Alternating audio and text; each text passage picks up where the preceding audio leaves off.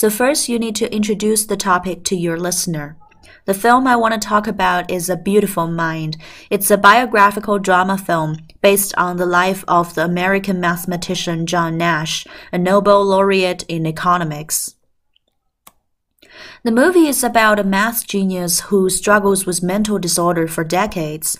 At some point in life, he stops taking medication and eventually manages to deal with his erratic symptoms with the full support and care from his wife.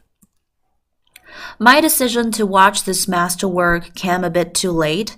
It was released in 2001, but I didn't see it until last week in my dorm room.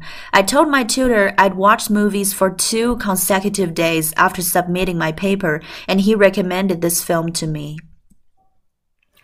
I think people love this movie for similar reasons. The plot holds the audience spellbound with its unexpected twists and the spectacular performance of the leading actors, especially Russell Crowe. He brings the character to life by avoiding sensationalism and building with small behavioral details. He shows a man who descends into madness and then unexpectedly regains the ability to function in the academic world. The movie was well received by critics and won several Academy Awards a year later.